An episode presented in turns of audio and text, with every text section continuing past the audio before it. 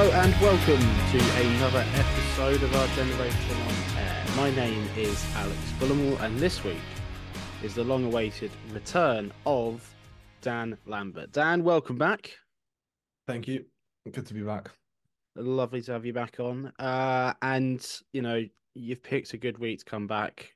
If there's any, you know, that when starting a QPR podcast, I did wonder: is there going to be points where we've got like a real lack of things to talk about? But no, QPR tend to do something stupid or, on the rare occasions, fun and interesting um, to keep us going. Um, let's talk though first about breaking news, and it's not really breaking news anymore. It's about over two hours old, but at the time of recording, Andre Dozzell is set to go to Birmingham on loan.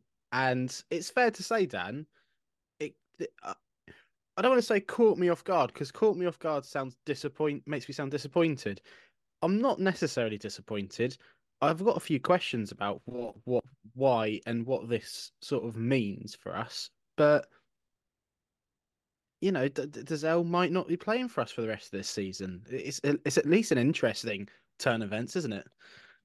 Yeah, um, it, I mean, it took me off guard in the sense that I wasn't expecting to lose a to lose a player on loan, probably with the the lack of depth we've got and uh, lack of money. But I remember Cifuentes, I think after the Watford game, um, saying something about his job's head, his role as the the head coach, not the um, not the kind of like director of football. So it's not his role to to be creative with like the finances. So I guess this this deal kind of kind of represents that. There'll be a loan fee, maybe an obligation or an option. Um, I'm not I'm not upset about it. I don't really. I think my opinions on Dozzell over the last couple of seasons on this podcast have been well documented.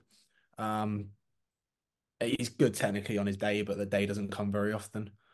Um, it's, it's the truth. It's the truth. That's that's um, you know that is definitely the truth. Yeah, and I I think I mean Birmingham on I don't know how many points ahead of us they are. They're in a much better position and they got Mowbray in, but um, I imagine there's probably a bit more luxury to kind of have that kind of Dozzell in midfield where I don't know he he's got he's got clear weaknesses that you can't play really play him in like a midfield two for us.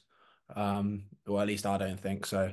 I don't know. I, I, I think I think it's a it's a it's a fine deal and. I, if we can use some of that loan fee to to get a loan in ourselves or bring someone else in. I mean, we've got Dixon Bonner who's not even always starting at the minute, and you've got Colback on field and uh, as the as the kind of starting two. So it's not.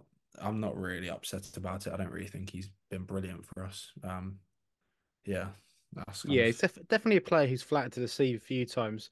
Obviously, there's the uh, you're going back quite a few years, but his most notable moment will be the assist against Cardiff, which you know I was there for. only, which, that's not the only moment, is it? Because it's not the only moment, but it is one of the most Quite one of the more significant. It, it, definitely overhyped. I mean, it was it was it was you know it's good good oh, football oh, good part, in, in the moment, but like overhyped in the sense that um it's kind of been the most notable thing he's done in his three years here.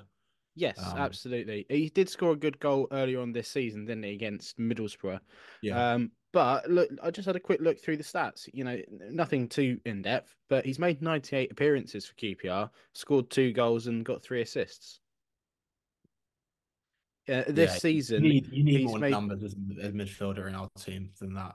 Over... Absolutely, you need more numbers than that. That's like defensive midfielder, sort of. That should be a season, not really three seasons. Yeah, you know that's that's not good enough, unfortunately. Uh, 25 appearances this season, and he's you know to kind of highlight how, even though you you, you have mentioned there's a little shred of depth there in the club in the fact that you've got Dixon, Bonnerfield, and Colback, he has started all of Cifuentes' games apart from Stoke, Rotherham, and Watford. Oh, okay. No, I didn't so, realize that. Oh, he was on the bench for Watford, and he wasn't in the squad for Stoke or Rotherham. I think he was suspended for Rotherham after Leicester.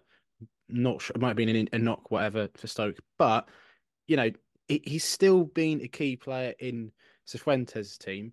He was a key player in Ainsworth's team. All of a sudden, there's a lot of minutes just to disappear from the side there. Having said that, like you say, there's hopefully, you know, pure speculation at this point because this has come from John Percy of the Telegraph, and all it is is a tweet and it's not even a big tweet. It's a tiny little tweet just saying that he's I'd say he's, he's a reliable source, though, isn't he? No, Um, yeah, I'm not, I'm not doubting Yeah, that yeah, he's yeah, um yeah. The, the the source. He it's probably it's definitely true if if he, this guy's saying it. Just saying from the point of view of like an obligation or a a Oh, permanent yeah, move right, sort of thing. We don't know what could come out of it at this point. Um, I think if it was if it was a flat loan, I'd be a bit more. I'd be a bit bit underwhelmed. Um, I but think he, they he need is one of the players that has his contract up this summer. So Oh, we've all, I think, Oh, I believe so. Oh, okay. Does he have So, an like- option? Club option? The Lee Hoos three plus one. Well, I'm That's just, a- I'm just, I'd imagine, uh, yeah, it, it depends. I mean, if there's, if it's a flat loan, I'd assume probably wouldn't have an option. I think if it's, if, if it has an option or obligation from Birmingham's point of view, I imagine we've taken that year up because the, otherwise it'd be a bit um, nonsensical in my opinion. Yeah. Um, maybe it's just, you know, trying to get what you can. Maybe, like you said, maybe it's a creative one. Okay, just looking at the original article from June 21, the midfielder has agreed a three-year deal while the club also has a further year option. Okay, so yeah, So it is the classic Lee Hoos three plus one. Um, thank you, Lee. yeah. So you know, it, it, it's it's a bit crazy. It's actually been three years of Dozzell already because, like, you know, because he doesn't quite. I know you say like you- would be convinced enough not to play him in a midfield too, but even in a midfield three, like you're still like uncertain at times. What exactly does he bring to games? What's his, you know, what's he actually good at? You know, for a really cringy way to say it, what's his unique selling point? Like, what? Why do you want a, a Andre Dozzell in your team? Yeah, it's a fair three it's a years, fair point. nearly hundred games, you still don't know. I think, I think, I think. I mean, I've said this before, but I think the fact he's not really the quickest for a midfielder these days, and I think the game's kind of, well, it's always evolving, but the game, like, I think at this level now, it's the the the need for like having a mobile centre mid is kind of like the the non-starter, if that makes sense. Because otherwise, your midfield's going to get overrun in games, and we've seen before where he's been overrun or he doesn't pick up a runner or so he hasn't really kind of molded his game into kind of a all-rounded midfielder. Um, not that his the aim was, but kind of we knew he had the technical ability. We kind of we always kind of question can he do like the defensive side and kind of the, the basics at, at this level. Of course, you know, you. I don't think we're his biggest fan from watching him on the pitch, but after our interview with him, I don't think you were biggest fan of him. After You- that either. You shouldn't reminded me that because now, now, now I want him gone. Oh, that was fun times. Uh, apparently, look at you know, wages. Right, is I'm never quite sure whether to trust you know people on Twitter and stuff like that, and even the websites that exist out there that claim to know the wages. They they you just look at three different websites and there's you know fluctuation massively in between each one. You know, some some were saying that he was one of the highest. He is the highest earner at the club, or something like that. Which I don't. Yeah, you know, I, now I certainly don't believe. But according to at least three websites I looked at, they've all been convincing in that he's on more money than Ilias Chair. More money than It, g- based on their estimations, I think He- he's, he's I on- think I don't think he's like he's on about eleven thousand. Yeah, I'd have him. I'd have him Chair around. is about six thousand five hundred, sort of upper echelons of six thousand. Yeah, I, don't- I don't know. I mean, I I would never trust um what these websites on on wages. I, I think I'd imagine Dozzell's on around. If I was to estimate, it'd be around 10 k. Um, uh, I don't know if he's more on more than Chair though, considering Chair has had quite a few uh, long contracts recently. Yeah. Um, yeah, I, don't- I think I think we'll be put. Uh, what's the word? Um, there'll be a bit of uh, room in the the kind of wage bill when we let him go on loan. Considering, uh, well, it depends on if Birmingham are going to pay his full wages or not as well. So That's the other thing as well, there's isn't it? all there's all all these type of factors that unless unless a reliable source from Birmingham or QPR's end in the in the press kind of uh, dissects the deal, then we we we really won't know until there's any movement maybe from our our end. Uh, All I'll say, I think, is that don't no one should be getting ahead of themselves here. Like th- this No. is this this is something that's come for for us fans at least. This is something that's come very much out of the blue. They you know might have been working on this behind the scenes at the club for a while. You don't know.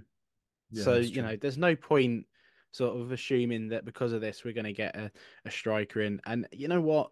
Doesn't guarantee success either. Like I know Crushing my dreams now. improvement. Oh, you know, uh, it's just the nature of this podcast, Dan. Just the nature. I know.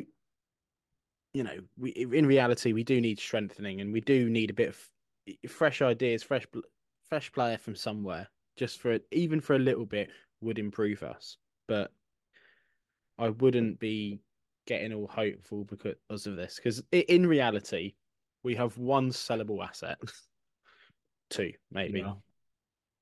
The rest are players that I don't think many clubs would come near on a permanent deal. So No. Well, like I like I said on the I think it was the group chat the other day. I mean, it was towards the the, the Dykes rumors, which were like complete um fabrications. Yeah, because it was on Dykes' partner the clubs. But I did say that um we're at the point where we've already announced publicly that we can't spend unless we sell. So we're already in a on the back From a foot. negotiating standpoint, you, you're Yeah, not you're yeah. backing yourself into a corner there, aren't you? I can see I can see why they've said it because the new the new guys come in giving the fans transparency. You know, any club that gives fans transparency, the fans automatically love it. But um, I do also think that we probably haven't helped ourselves in the fact that we've revealed it publicly because it's not really good. Like Andre Dozzell going on loan, I don't know if he's going to go on a permanent or not, but clubs can like probably inquire for our players on loan a bit more than than like outright buy them if that makes sense. So Yeah. I think yeah, I think we've kind of shot ourselves in the foot at the same time by revealing that um publicly, but you know, we might not even do any business, so it might not even affect us. Yeah, absolutely. Um, whilst we're speaking about sort of like transfer business and that sort of thing, I was thinking the other day about the possession of Chair and Willock and you know their their output in the side recently, and the fact that we are in January and would you know would a club be tempted to come in knowing that we are in dire financial straits? Would a club be tempted to kind of chuck us a small amount of money to try and persuade them to give him chair? Um, you know, it would probably be a bit of an exaggeration because I know there was links of Leicester and Leeds at the start of the season for chair, which obviously didn't materialize. Would you know? It, it wouldn't probably wouldn't be that kind of level of club. I'd imagine it'd be sort of someone on the verge of the playoffs going for them, trying to find that you know extra little buzz that might push them on. But realistically, how much do you think they they would be willing to part to gain monetary wise to see its chair or Willock leave? Um probably considering the fact we're not going to spend with all the the, the cycle, the three year cycle and that we probably want a bit more with the, the the current position we're in just because of the desperation. Um yeah, I think it'd have to it'd have to be a probably a, a a bid that we can't refuse to to turn down if that makes sense. Um, I just don't think we're, we will probably sell them anyway because of the fact that there's no chair in the team as we've we've seen previously. There's just there's just nothing. Um, maybe think- I maybe think apart from In Paul reality, but yeah, in, in in reality, chair. I think you, you it has to be something massive. I think they would cash in on Willock in an instant. yeah, because- possibly. We still don't know what's happening with him, do we? Because he can No. he can talk to clubs and stuff. So you know he's. I think he's looking. He just hasn't been the same player since coming back from injury, for whatever the reason is. Whether and I don't, you don't want to speculate about that sort of thing, but he No. he's he's had a really rough time of injuries, but he's not the same player that he was beforehand. He hasn't quite got that that zip about him. I mean, he he was never the quickest anyway, but he had that energy, and the the link up between him and Chair was just electric at times. Yeah. Um, you've mentioned him a few very briefly there, but QPR gained a new CEO this past week. Uh, Christian Nourry, I think is how you pronounce his name. Uh, he's 26 years old, uh, which, for context, is just one year older than myself. If you need it, age isn't a problem for these sort of things until suddenly it is. You know, it 26 could at the age of 26 it could be an incredible move. It could be the one of the most brilliant things the club does in the next 10 years, or it could just be complete rubbish. Who knows? But if it turns out to be complete rubbish, his age will be one of the things that people will point to. Um, he used to work for Retexo. And who are they? Well, they were the team of auditors that came in at the start of the season and did an assessment of the club. Um, and they have decided, after clearly a lengthy thought process, that uh, they'll put one of their own people forward for the job of CEO. Um, it, nothing necessarily uh, you know wrong and dodgy about it, but it doesn't. It's not necessarily an appointment, Dan, that makes you sit comfortably, is it? Um, I don't know. I haven't really looked at it that. I know. I know with the way you've explained it, I haven't really just, haven't really looked at it that way. I kind of see it more as an opportunity personally, just because of the fact that he's had the background of data and analytics. Um, I'm kind of we're we're we're bringing more progressive kind of methods into the club. I'm not saying Lee Hoos wasn't doing that, but at that kind of age, I don't think he had that experience of doing it. The fact we had to recruit people to do the kind of um, assessments in the summer and stuff like that. So I think from that standpoint, I'm quite excited and quite looking forward to seeing kind of the direction um, that we could go in. Because uh, one thing he he did uh, discover was Marty Cifuentes as our head coach, and I mean, well, it's not supposedly. Supposedly, yes. Because because they, oh, you know, was it not after Beale left that we looked at Cifuentes then? Uh, there was like soft links between two clubs, and those sort of from uh, from Sweden, I believe. So does that Possibly. not fit? Because I met you, you and Micah did your uh, deep dive into Cifuentes, and we were kind of disappointed in the end when they went with Critchley. Well, it's a very good, it's a very good podcast. In fairness, that one. Um, um what's it called uh, uh the I don't know. I mean, we might have hired them in the past, like to do ad hoc bits. I don't. We don't know who was behind kind of like the the appointments of um Critchley and all that lot. I'm pretty. I'm pretty sure I remember seeing like West London Sports say we'd prior done used another analytics company or something like that. I could be totally wrong, but well, there was an analytics uh, company at some point brought in by Richard Riley to try and find a new I think that might have been the bill, kind of the bill, the bill kind of. um That this that was after the um Les left in the summer. Oh, okay, okay. So I so think I, that's is that these guys or not? I'm not quite sure. Yeah, it might. It probably is. Um, I might just be talking absolute rubbish, but um, yeah, I, I just think I think I know we'll never know truly if they hired or they they picked out Cifuentes and stuff like that, but I do think the way recruitment nowadays in football happens, like you've kind of filtered the data stylistically and stuff like that. So I do think they'd have been a part of it.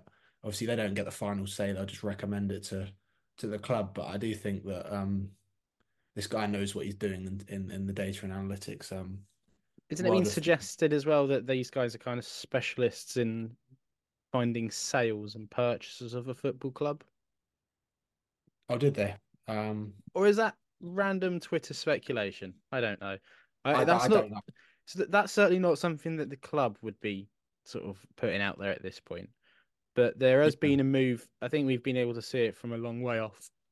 That there's a changing of the guard happening at QPR, and it's yeah, not probably. not just going to be player turnover this time.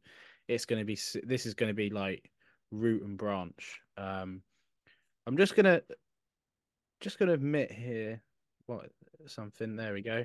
Um, so yeah, th- this will be a a pretty big turnaround, I think, come the summer, and uh, perfect timing to introduce uh, Micah Chudley. Micah, welcome. Better late than never. Absolutely. Uh, my you... greatest enemy, my greatest enemy, the Northern Line, got the better of me today. uh, is that? Do you have like a kind of like you have a ranking of your least favorite places in the UK? Is it does the Northern Line sort of sit high up on your least favorite tube lines or public transport links? Um, uh, hard for me. Central line, especially uh during Notting Hill Carnival, is awful because there's no no aircon. But the Northern Line just reminds me of work. So like you like you know when you do something that reminds you of work on the weekend and you're just like instantly just depressed for Monday. Yeah. Whenever I whenever I whenever I see a Northern Line train, I'm just like automatically like just See, I- depressed. I had a go at someone at work for this though because I started following him on Instagram and he's taking a lot of photos of his car at work and then starts posting them on his, on his Instagram over the weekend. So I'm sitting there and I see my workplace. I'm like, can you not do that? because I, it's reminding me that I've got to go back there Monday morning. Yeah, that's like when someone from work asks you for a favor on the weekend and you're like, Do you have any decorum? It's a Saturday. I'm watching QPR lose. Like, can you leave me alone? um, you've joined at the perfect time, Micah, for I know your favourite uh, topic of debate for QPR, uh, new board members. Um, It's one every week. there's one there's one every week, and you know this one's a significant one. So, what were your kind of immediate thoughts seeing this bloke appointed? Flipping out, took your time, didn't you, Rangers? Um, that was my initial thought. Um, then I was quite sort of impressed by hard to really call it a CV because I suppose he's kind of done kind of like agency kind of work, hasn't he? Like he's never really been completely affiliated with one club. Mm. Um, then in typical QPR fashion, the uh the Joker in the deck revealed itself, which is that um we hired his company to do an audit of the football club last April, and here we are, seven, eight months later. And I, I guess their main finding is that the managing director of that company should be the club's chief executive, and that that was the that was the only way we could fix it, supposedly. um, No Yeah. other way. as, as I just said to Dan, it's not necessarily a bad appointment at this point, but it, for me, it's not an appointment that makes me sit comfortably. Like there's just that sort of like, oh, I don't like this. So Yeah, no, some- let, let, let me get this clear. Like this, it, it kind of has the same feel about it to like the Kia Joorabchian days where he was just around the club giving us players. But I think I think like the difference is like this guy is a 26 year old that probably needs disappointment to go well for him. Um Yeah. because I think he's the youngest chief exec in football. So I'm not sure the the kid at Sunderland isn't he like 23, but I'm not sure he's the chief exec. I think he's the chairman, which is apparently there's a difference. I don't know. You have to take that up with the Telegraph. But um not that I read it. But um it's it's he obviously needs this to go well. Like I'm a bit skeptical because like I'm skeptical of everything the owners do, and this just seems like a real potential face plant moment in three years' Yeah. time. I'm like, God, why do we do this? But like the the work he's done, he's worked with top clubs in Europe. He's clearly got a very strong background in analytics. I don't think you can do as well as you have and be a year older than me without, you know, being really good at your job. Yeah. Um, I mean, Retexo have worked with pretty, you know, big name clients. I mean, it might be the only ones they're willing to admit they've worked with. They could have worked with a lot of really small clubs as well, but they've got the likes of Real Madrid, Roma, Anderlecht, and Athletic Bilbao, and I believe the Australian A League as well. They work with them for some reason. Um, doesn't necessarily mean that he worked with them though, but you would, be- you know, be inclined to think that he would be you would, you would imagine this- yeah, you would imagine this like part of his vision, or at least his vision being executed. I know he's not the the I think Christian Gold, I think his name is, is the um Christian I can't remember the guy's name, the the CEO of Retexo, but um I'm led to believe Christian.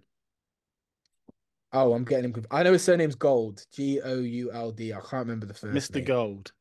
We'll call him that from now on, Mr. Gold.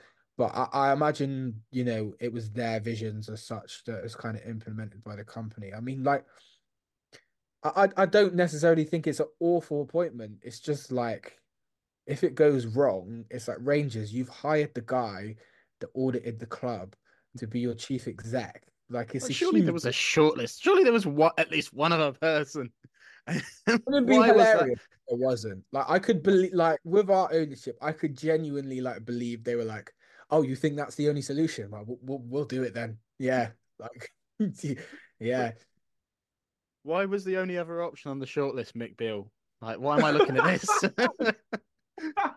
okay, Christian, we'll give it to you. yeah, we'll take you, man. He's played us. No. Not being funny, the way the way this ownership's kind of handled the club, it wouldn't surprise me if they were like, "Well, I guess we've got to interview Mick Beale then." Like, I guess we've just got to see what he's got. Someone has anyone got Leon Balogun's number still? um, ballsy claim as well. Not even a claim, it's because we know it's true. But ballsy in your first interview, Dan, to come out, especially at a time like this, with this particular football club, and say we cannot sign anyone. Like I know there's a caveat there, but come on, like that is brave.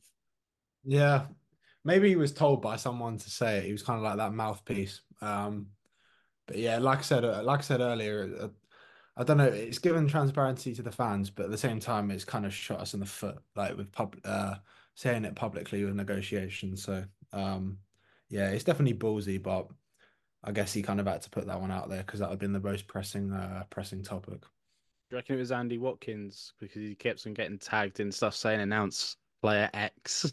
like, I feel sorry for Andy Belk's mentions as well. Uh, yes, that was I, it. I, I gotta get Belk, absolutely blimey. Surely he's un he's taken Twitter off his phone. Come on, like I would. I don't understand why they tweet him though. Like he just he just recommends the players. Like as, as as far as it's gone at QPR, I think we should all be well aware at this point that he's um, suggested a lot of players that have not come in. So I don't think he's the be all and end all of recruitment at this point. yeah, and you know what, It- QPR fans need to sort of learn a lesson is that we are past the days when you could message Tony Fernandes on foot on Twitter and say, uh, "I've just played this this player on FIFA. He seems quite good. Can we sign him, please?" And we've moved on from that. Believe it or not, we have actually moved on. So, you know, I can't that ever happened. I still can't believe it's real. right. So, QPR played at the weekend, as they some sometimes do. We played on Sky, like they also sometimes do, but they also lost on Sky, like we always do. Uh, but nice to do it on a Sunday. Why were you doing it? Why were we playing on Sunday? Who knows? At lunchtime as well. At, at lunchtime. Why? What? Why did that have to happen? Why is it happening again in two weeks? Like, I told my friend, I offered. I, I told you about these a couple of weeks ago. I offered these tickets because I couldn't get to the game to a couple of friends, and they just looked at me sort of eh, like eh, with panic in their eyes at the thought that they might have to go and see QPR. The second in the one was, "Why are you playing on a Sunday? You don't play on a Sunday." Um, You know, did you did you go on Sunday? I didn't. I watched it on Sky from my house Okay. and then I had to go somewhere else. Well, I think the important thing to note is um, if you go to games, it doesn't matter whether you think it's convenient or not for you. It's about whether Sky does. That's who's really important. here. Yeah, I yeah. don't care Just, what's convenient for you. Just a just a bones pick with Sky ahead again with rescheduling fixtures, but they didn't bother to bid for the Test series in India for the cricket, and now I can't watch that because my family because we don't have BT Sports. So thanks, Sky. I don't pay for it, but I know my dad pays for it, and he's not happy about it. So um, yeah, bad results, decent performance. Ultimately, though, with I think is it less than twenty games to go now? Is it too late for these sort of games where you come out of it thinking, ah, that's really annoying because we we've cocked up there. We've we should have we should have done better than that. You know, we've shot ourselves in the foot not once but twice and then probably attempted a third time to shoot herself in the foot. Um, Hmm. but e- even though we played possibly the better football, were we the better team? Mm, Like you know, is it too late for that kind of performance, that kind of game now? I wouldn't say it's too late. I, I think there's two ways to look at this, right? There's one way of looking at I think this was a Loft For Words article, so I might just be completely paraphrasing, but I happen to agree with it. The one way to look at it is either this is just a team of players that are low on confidence and just can't get anything right and are just a little bit hopeless. Um, the other way is, well, this is a side that maybe other than the Millwall and Cardiff games have probably been even competitors, like at very least, if not the better team in each game. Um, and are slowly improving and defensively from open play look better and are creating the chances but just can't seem to put them away. Um, or you can look at it in my way, which is that it's probably just a little bit of both, as is always the case. Um, I mean, I was encouraged by the performance. I think, like, obviously, it's tough to be encouraged when you lose any game at home, but like, I wouldn't say we're quite there yet. Of oh, like, we, we obviously we can't keep celebrating taking the moral high ground from games. Like we, we need some we need some points at some point. We can't keep patting ourselves on the back. But we'll, we'll take the moral victory. Can we apply a few points on the board? if that? we took the moral victory, we would have like won the league with Warburton three seasons in a row. Like, We'd be in the Champions League by now. we'd Come be in the moral Champions League. Like we moral Champions League winners. But you know who wouldn't be there? New- Newcastle and Man City. Um, careful. yeah. careful. uh, Dan, in a bit of a shake up in this game. Obviously, you've got the return of Willock and Chair from injury, and you know, sort of thank God because we can actually start creating chances again. But also, you've got Dykes playing a different role. Um, I don't actually know off the top of my head. Has he played in that kind of position before? I feel like he has. I don't think it was- Dykes? Yeah, Um, not to my memory, but I haven't really I haven't watched all the games this season. I think he. put- It, there was an Ainsworth game where he played just off Armstrong. Yeah, and he did. It was Cardiff away, I think. There we go. Uh, he, he kind of played left wing at the cup in the cup game against Bournemouth. That wasn't Yeah. too bad either. So they're clearly, you know, trying something, trying to figure out what where might he fit in best to try and well squeeze Armstrong into the side. And we'll probably talk fractionally after this about one of these other three players. But you know, you when you're trying to fit Chair, Willock, Armstrong, Dykes, and Paul Smith into a team, you've got to get a little bit funky with your with your solutions. But obviously, this is why we're sending a Dozzell away on, out on loan because we've got Lyndon Dykes, who's clearly a perfect central midfielder. We don't need we don't need Andre Dozzell. Well, yeah, you can look at it that way. I admittedly, admittedly, I thought when the lineups were announced, we might play like a kind of four triple two, but um, no, it was a four two three one. Um, I mean, Willock was the one kind of in that game that was was ineffective, um, but he was playing off the right, so I guess you can cut him a little bit of slack. But um, the difference between him and Smith in the second half was uh was quite vast. Um, Smith changed the game, I thought, for us um, that bit of pace and directness. How do you think Dykes fared with the knee position?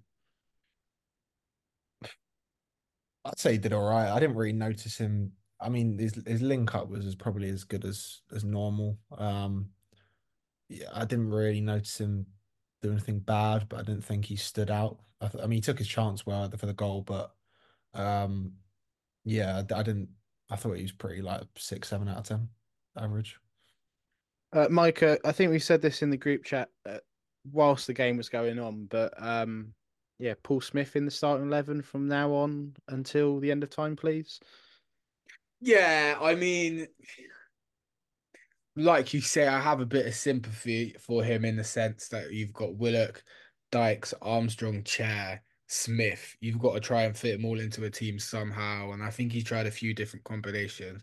I never really thought the Willock thing was anything other than like, okay, I maybe want to like use Smith as fresh legs off the bench for like the last half an hour or so. So like Willock maybe could play there, maybe not really. Um, but I mean, I I think like that that cameo from Smith shows you realistically, you know, not only does he need to start, he might be probably our player of the season thus far. Mm, yeah, that's not even a that's not a controversial call by any stretch of the imagination. He's been No, it's not, and it's not in the sense that like, oh, everyone's been so bad that like he is by default. Like everyone has been bad, but like Smith like has actually just been quite good this season. Yeah. So. I I think, know I think he adds only- dif- differences Oh, to the side. The fact that he's played out of position for like fifty percent of the season to this point. You know, he started the season as a wing back, and that wasn't the problem. Paul Smith playing wing back was not the reason why we were losing games. Dan, you had a point to make there. No, I was just gonna say I think it does slightly sum us up in a way. I'm not saying he he's been good and he's been deserving of it, but I think he's far from the the the finished article at this level. Like his output is still pretty Mm. Um underwhelming. So I think the fact that he is our best player does still I think epitomize how bad we have been this season. But that's not that's not trying to take away as much as take away his qualities per se. But I mean he has the directness, the pace, um, the effort, all that kind of stuff. But his crossing at times can be a bit um wayward as as others can. Yeah, Yeah. did- I mean, you have to remember good cross on good cross on Saturday because I I'm Took a you. deflection though. That's the only thing I'd say. yeah, yeah. But I, but there were a couple. like- you sound like my crossing dad, Dan. Yeah, honestly. Like, No, but like, did, we scored. Can we not be happy? No, I was I'm happy, but like if that the knowing us, if that what didn't take a deflection, it probably hit the front post and like gone out for a goal kick or something like that. Yeah, no, I at times this season I've been really frustrated. I remember um Bristol City at home, he got himself into so many good crossing positions, and the delivery was under here or over here or didn't beat the first man. Um, obviously that one for the goal took a deflection on um on Sunday. Um, at the time I thought what a cross, and I seen it just like loop up over this guy's foot, and I was like, all right, okay, maybe not. But th- there were a couple other like, yeah, decent. There was a decent moments, wasn't there? And that, Yeah. like you, Micah, I saw that deflection was like sort of. I put my, my I closed my eyes and put my fingers in my ears and of go la la la la la la. It didn't happen. It didn't happen. It was a good cross. It was a good cross. I, I just want to, I want to believe a little bit. Um, Armstrong was a right handful, wasn't he? Right up and until the point where he needs to be a little bit composed and clinical. But Oh, I think touch. that yeah, that will haunt us, won't it? Because that was just before they can we conceded. I mean, there's two. We have two pretty good chances before they score both their goals. There's Armstrong's chance. Um, I mean, it was brilliant. Just shows how quickly it turns around for QPR because Begovic made that throw, and me and my dad have both gone. That's that's brilliant. That's a brilliant throw. What um, that is fantastic. And I was like, you know what? Yes, yes, this is this is good. And you've got Willock and Armstrong bearing down on their goal with one defender in between them, and you think we might do it. We might take the lead. you know, and anything can happen at that point. Um, right high up on that list of anything can happen would be uh, maybe it'd be a bit harsh to say Willock under hit the pass a little bit. It wouldn't. I would He say did he didn't connect perfectly with it. He'll probably be disappointed of that. I don't think Armstrong was sort of like make was kind of make in the right area as well. And then you have that touch, like oh the the heartbreaking moment because it kind of like the ball goes all over the place. You think we might still score, and then it then it just doesn't happen. Of course, they go and score at the other end, and five seconds later, I am screaming at the TV for something that Begovic has done instead of praising him. like it went. The only good thing in that Armstrong move was Begovic's throw, and after that, it just went all downhill. Yeah. Um. Right. The, thing with Armstrong is like, I I am still pretty convinced that he can be like a not just a good player at this level, but like he's got the physical capability to maybe go on further with the right coaching. I'm sure that will come back and bite me on the ass one day. But like, I watch him and I just get Nunez vibes, which is like, which is like, wow, you are like a threat. Like you're tall, you're you're strong, you're quick. Man, if you could finish, you'd be so good. And it's like at Liverpool, you can kind of afford to take that gamble with Yeah. Nunez because there's you've got Salah, you've got Trent, you've got Alisson, you've got I know they're maybe not yeah, they I know they're maybe not quite the same level, but even after that, you've got McAllister, you've got Sabos like you can kind of like, well, we'll take this risk and see if he ever does become a good finisher. Like if we are like 10th, 11th, 12th in the league, which is like kind of where we've normally kind of found ourselves in the past couple, well, not anymore, but in, the past, you can say, all right, like we'll give this kid a chance, and like maybe in a season, like he'll come good and become a finisher. It's kind of hard, and I feel bad for him. At 20 years old, you're telling him, look, you're still learning your trade, and like you could be a good player one day. Um, but like we we need you to score 15 goals and keep us in the league. Um, good luck. yeah. By the way, you can't. la- All of last season, you couldn't finish a game of football because you were just like the the the stand, not the stand, but like the sort of like the physical capabilities of playing ninety minutes at championship level was obviously a bit of a shock to the system. Um, Yeah. but please don't get injured this season as well. play, you have to play every game and possibly You ninety minutes in each up? game. Yeah, He's doing really bad. seventieth minute, and then they just sent it back. I was like, come on, there's no one else on the bench. Is I've only um, he's only I've done two about this. minutes all season, and it's the last two games he's play, played. Oh, I think we're getting a little bit more desperate with Marty, and I don't mind this at all. And maybe it will again come back to bite me, but that kind of situation, I reckon, like they in the past, they would have just taken him off for anyone. Like sort of 'cause the the game was it was two 0 I think at that point. Game's probably gone.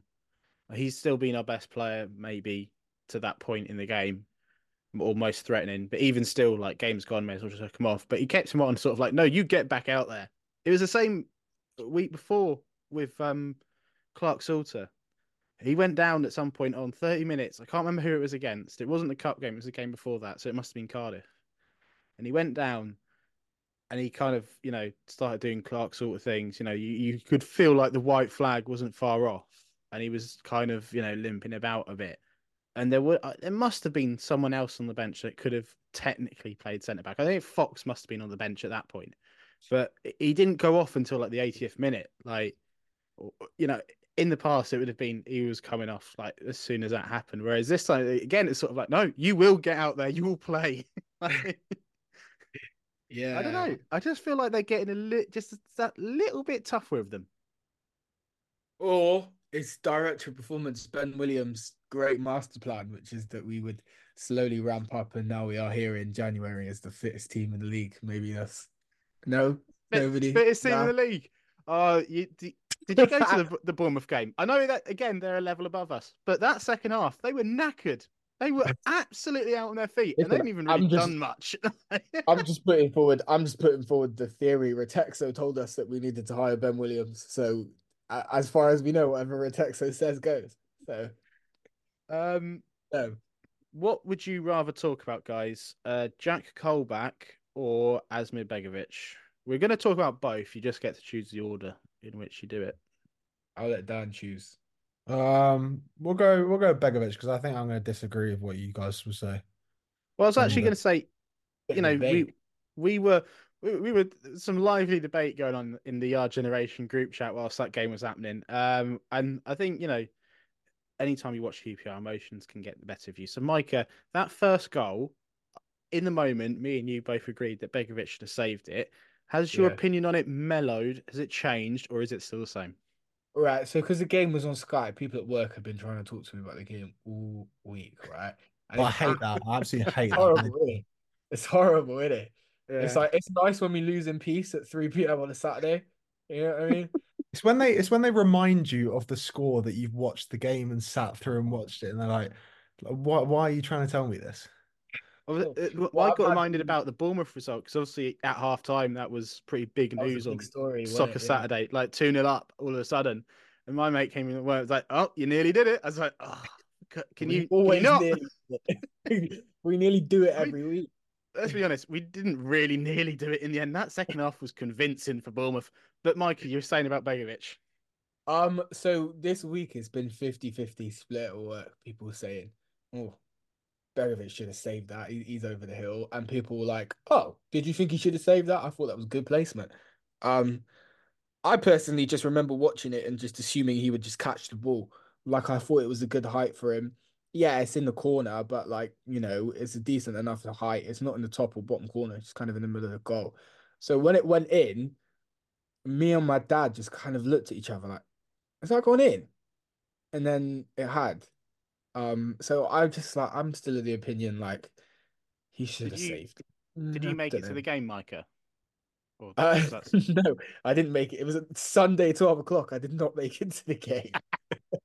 um, yeah, just for balance, he's not here, but Ben Summer also agrees that with Dan that it was like a good finish and that Begovic did should not and he like was in he the platinum platinum seats as well. So he had the good Ben view. was in the platinum That's- seats, yes. yeah, the best. So he had the best view. Um, but yeah, I think he, Dan and Ben agree. So again, like Micah, it's proving that 50-50 split. There's, you know, right down the middle here. Because I'm like you, I just it seemed to move so slowly, both the ball and Begovic. I, It I just just get like, the opinion. what are you doing? I get the opinion that like if it's not unanimously agreed that it's a howler, then it's not a howler. Mm. Um, n- I felt like it was slow and a nice height, but there's t- enough people that either don't think it was a howler or weren't even considering it a howler that makes me think, all right, maybe I'm just being a bit harsh. But I don't think it's a howler. I just think he should save it. I think he should be a lot closer to that. But Dan, I- you're going to so. disagree with us. Um, yeah, so I'm just watching it back now. Um, I think more than anything, I think we should get quicker out to the ball. Um, I think that's no, one no, thing no, we can all agree on. but yeah, but Phil, I'm just watching it back, and Field Field is slow to react. Um, and he's the nearest. He's the nearest to Livermore. So I I think if there's anything, we've got to prevent that first. But no, I think it's a bit harsh to say personally that is Begovic could do better because I think it is a really good finish. Um, but yeah, I mean, uh, the second one was obviously harder for him to stop because it was at speed and it was um low Legs. jump strike. yeah, Mm. that second one. second one, I've Just got no complaints. Yeah, I've got Yeah. no complaints about it. It's just a gut punch, isn't it? I think uh, in the moment I was angry about it because I was just angry. But then I, I- I, I- I stopped yeah. myself from from writing another message that I could have regretted. And just I sort of- do, I do feel the second one. I agree with Dan. I do feel the second one they could have got out to him quicker, but I can't really put blame on. There's so many bodies in the way, and it's low and it's hard. You can't really blame Begovic too much for the second one. No, yeah, the, the second one is the fact that there's four players, I think it is. Closest one being Jack. I think it goes through Colback's legs. Yeah. Yeah, I think it just Um, catches the bottom of his studs. Actually, it literally Just like couldn't couldn't Livermore just taken a divot out of the grass or something like that instead? Doesn't he always score against? He always don't- scores. Like he I know Yeah, scored Caputo- what I- Caputo I- Watford. Yeah, he gets one goal a season, and it's always us. I remember when we played West Brom a couple of years ago. He was at West Brom for like a year. Still scored against us. Well, the, the, the commentators they were going on about like he, he can't believe it and stuff like that. You know, in, in because look at his reaction. I'm like, yeah, I know Yeah. that. Can you Your, re- the shut up? reaction, Like, someone, someone tweeted that. I think it was um one of the athletic journalists, but his reaction was like he'd uh he'd played Just- for the yeah. club. Yeah. and it you was know, so- what? maybe he I- did. May- You know maybe what? he I think thinks he, did. He, he nearly joined under Redknapp. Maybe like Yes. of- He's another one of those players that should have like we can imagine playing for QPR, but the Yeah. just yeah, like him, I'm gonna- Defoe, Younes Younes Kaboul. Kaboul. Yeah, guys that have surely played for QPR but never did. let, let me just um bring up the teams that he's played for. Uh, right, you got okay from 2011 onwards, Ipswich loan, Leeds United loan, 2013-14 Hull City loan. Then if I if I said 2014 2015 QPR, you'd believe me, wouldn't you? Oh, 100%. I wouldn't even blink. I'd wait for you to say the next club. But it wasn't true. He played for Hull City until 2017. You signed for him permanently. He played for, and then he went to West Brom, and and then oh, I remember Watford. Like there's he he played 206 times at West Brom. That's a lot. Did he? I thought he was only there for like a year. There's and a bit. 216, yeah, 216 on um on I'm, I'm looking at Wikipedia, so it might not He's be been true. there six years. Six? He was there that long? Jesus. Yeah. I thought Yeah, he did last- maybe like a season and a half. No. So um, let's talk about a midfielder where his whose legs have gone potentially. Um, Did Jack he Colback. have legs? Did, he, have have legs? legs? Yes, because I've seen him play against us, and he was actually a good player at one point. He scored, didn't he, last season? Was it no the Warburton the Warburton season, wasn't it? Yeah, he did. I was at The that last game. minute equaliser. Yeah, I was at that game. It was a good goal. I On can- Friday thanks to Sky. I will um Jesus, fault that goal. make the case that it's a pretty easy case. Uh, it actually is it. I think he's got a little bit of competition, but I think Jack Colback is certainly up there for QPR villain of the season, isn't he? Ooh, are we there yet with him? I think I think we're getting close. I think this week has turned a lot. uh, You know, I- you, I you- thought what, who's his other nominations? Um, Richards Begovic villain of the for some. Richards. Richards probably ends up winning it, but nominations wise, Colback will be in there. Hmm. I know. Uh, mm, yeah. I I don't think know. the- Some some of these a lot- yellows are getting annoying. Some of these yellows, I'm you're The red cards as well. old. Can you throw the, the Dunn one in against there? Sunderland. God Almighty. We're not allowed to throw Dunn in there. Dunn and Sam Field are not allowed to be in there. Sorry. Balogun can can go in. this Paal, Paal, Paal might be soon because his crosses are pissing me off.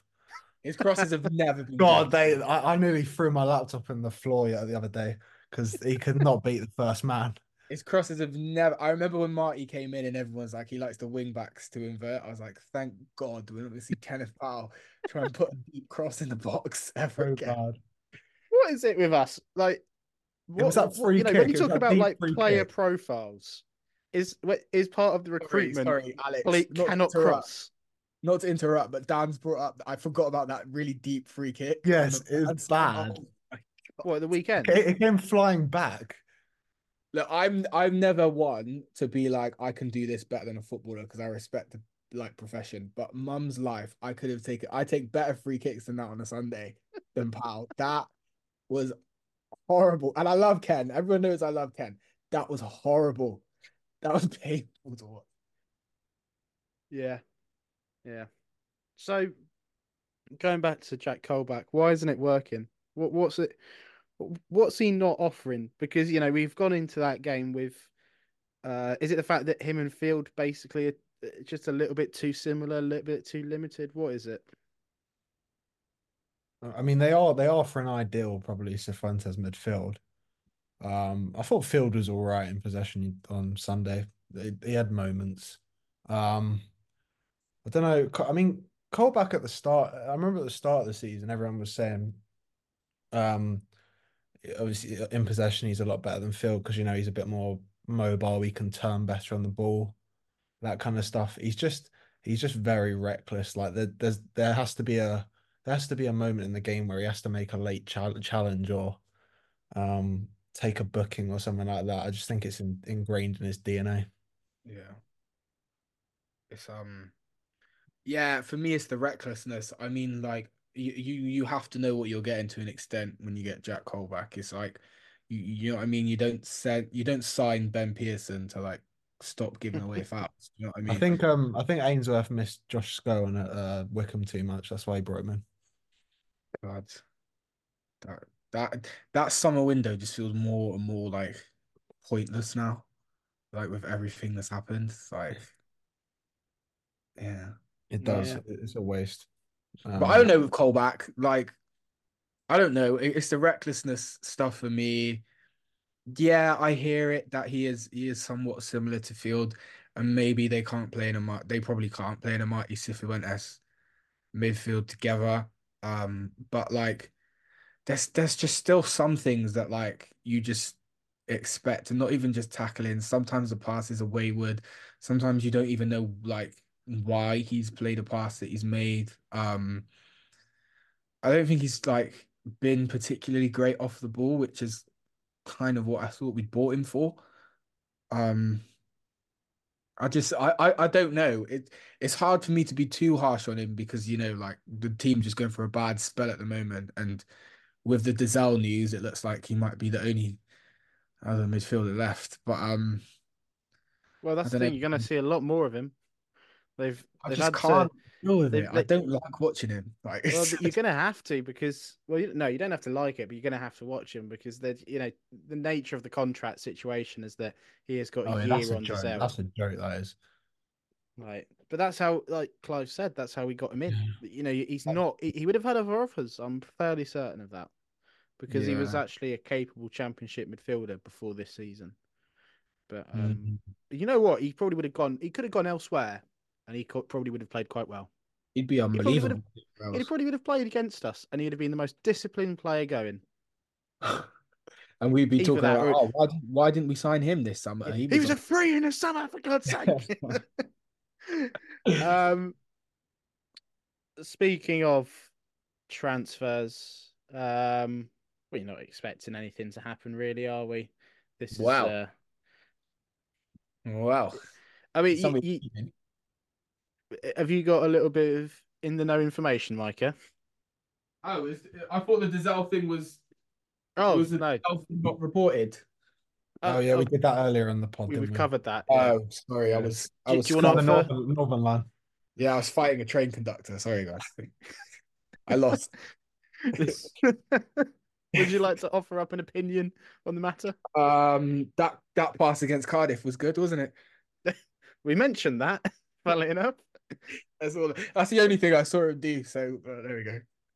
Oh, Middlesbrough goal. Middlesbrough goal. Nice goal. There we go. That's the other one. Um, yeah. So I get, I guess, yeah, whatever. That's the thing that will happen. It isn't that fun. Can I, can I pose a question? Yeah. Um, hypothetical one. So I saw some extremely tedious links to, I think it's Myles Peart-Harris at Brentford that used to be at Chelsea. Right. Uh, supposedly we want him on loan. We're supposedly fighting with Portsmouth and Huddersfield for him because that's where we are now. Um, He was on loan at Forest Green last season, I think. he was on loan at Forest Green. I believe he's a attacking midfielder. Yeah, like an eight, number eight, number ten. What what do we all think about um that potential? So- Should we be looking at that type of player? Should we be looking for a striker? Should we be looking for a centre back? What do Uh, we could be looking for all three, really, couldn't we? Like, we don't create good chances. We don't But keep I, I'm assuming this will be the one. and we don't I'm assuming score this will be the one. In, I'm assuming this will be the one incoming, right? So, like, if you had one incoming, would you be looking at a creative midfielder? No. I wouldn't You say wouldn't? no. I'd say no. Just because, just because the amount of attackers we already spoke about, we've got in that front four that we can fit in. Do we really need another one that can? Yeah. Mm, I think you need another option instead of Dykes or Armstrong. Um, Interesting. which is it's just say- which you know that's just would have been really nice for that to happen but like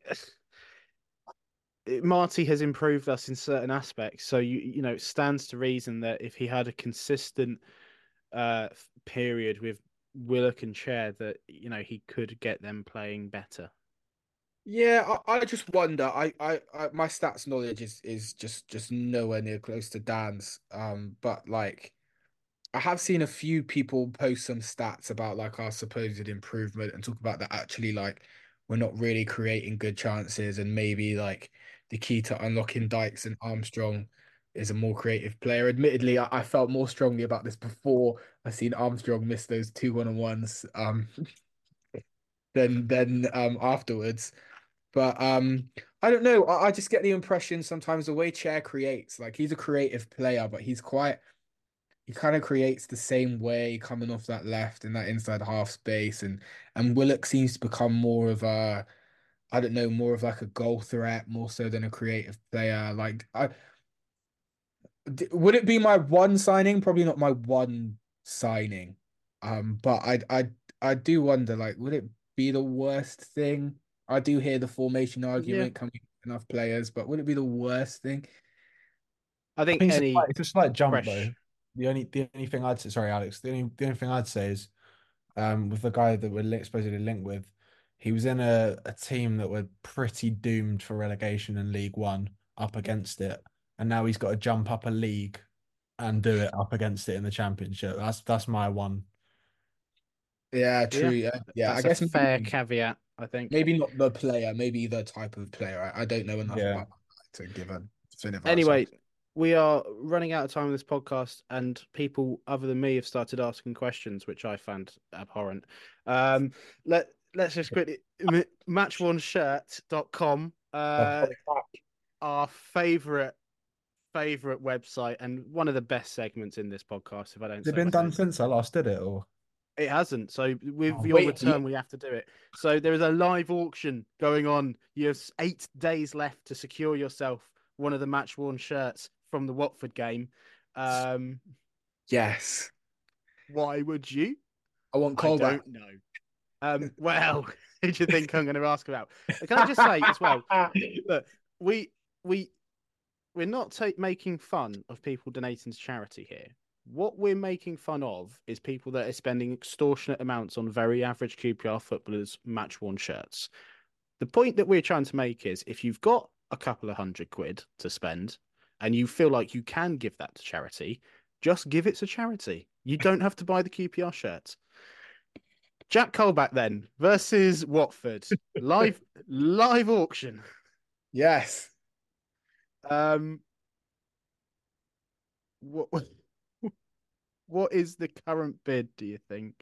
I'm gonna say, based off some of the ridiculous figures in the last one, I'm gonna say four hundred pounds.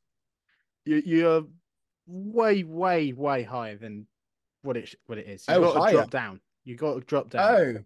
Oh, okay, that gives me some hope for the world. Can I just say that on the where the money goes section, it says it proceeds go to club development. Which club? QPR. this is how we're raising money for a striker. oh dear. Um. What sponsorship money? Any yeah, don't worry about sponsorship money. We've got a match worn, sweaty Jack Colback shirt for you.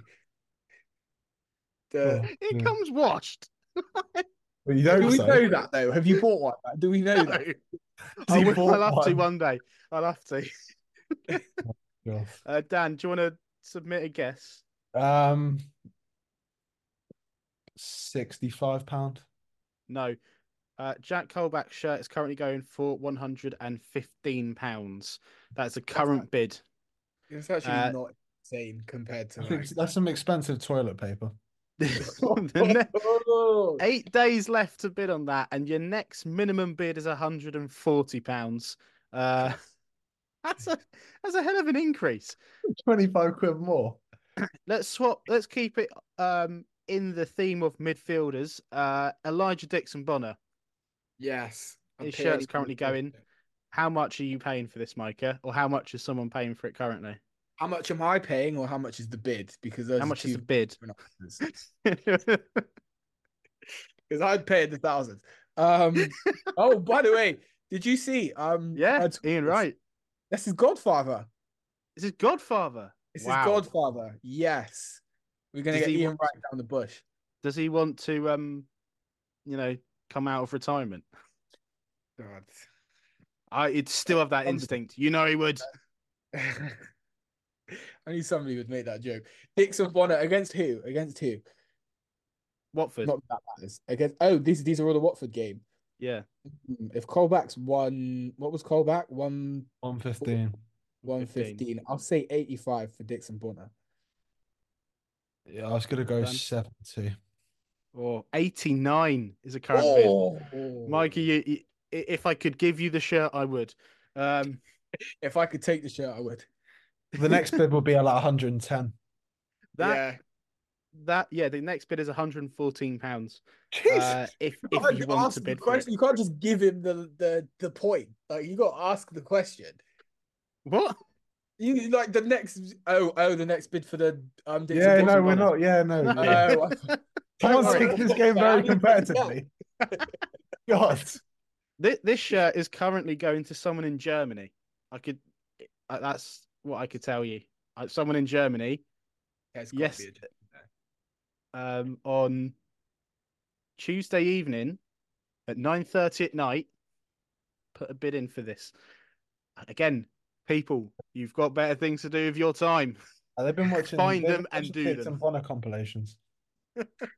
You can't Um, blame a man for buying a shirt after seeing a Dixon Bonner compilation. Like, did you see him knuckleball the corner against Watford? On, Yeah, on Micah, you didn't shut up about it in the chat. never seen, I have never seen that in my life. A knuckleballed corner. The man, the man is the goat. Let's be honest. Um, last thing then, uh, very quickly, Asmir Begovic versus Watford. How much is the current bid, One fifty. Micah? um, I'm gonna I'm gonna assume it's a bit lower. I'm gonna assume the bidders, much like the person whose shirt it is, was slow to get across. So I'm gonna say eighty pounds. Hundred and forty-seven pounds. Ooh, Wait, what did. I, did I say? One fifty. Yeah, well done. You got the point for that one. The next bid you'd have if you want to buy that shirt. The next bid is 172 pounds. This one's currently heading to someone in Australia, and he fought off competition from someone in Cyprus and the UK. It's for that. God. So These people think our club's historic. I bet you. It's Reggie Cannon, buy them all. Right. Thank you very much, uh, everyone, for listening. Uh, just remember, it is January, and if we are searching for a striker, just think back to 2014. Think of that January transfer window, the amount of strikers we signed then, because I've been thinking about that a lot for my program column this week. and I'll say I'll leave you with this. This is how I ended the the column. Modibo Maiga would play just eight games and score once. Will Keane never scored for us. De La Torre never even played for us. Signing strikers in January isn't all it's cracked up to be. Micah, Dan, thank you very much for coming on. We've got very limited time in the Zoom call. So until next time, come when you ask.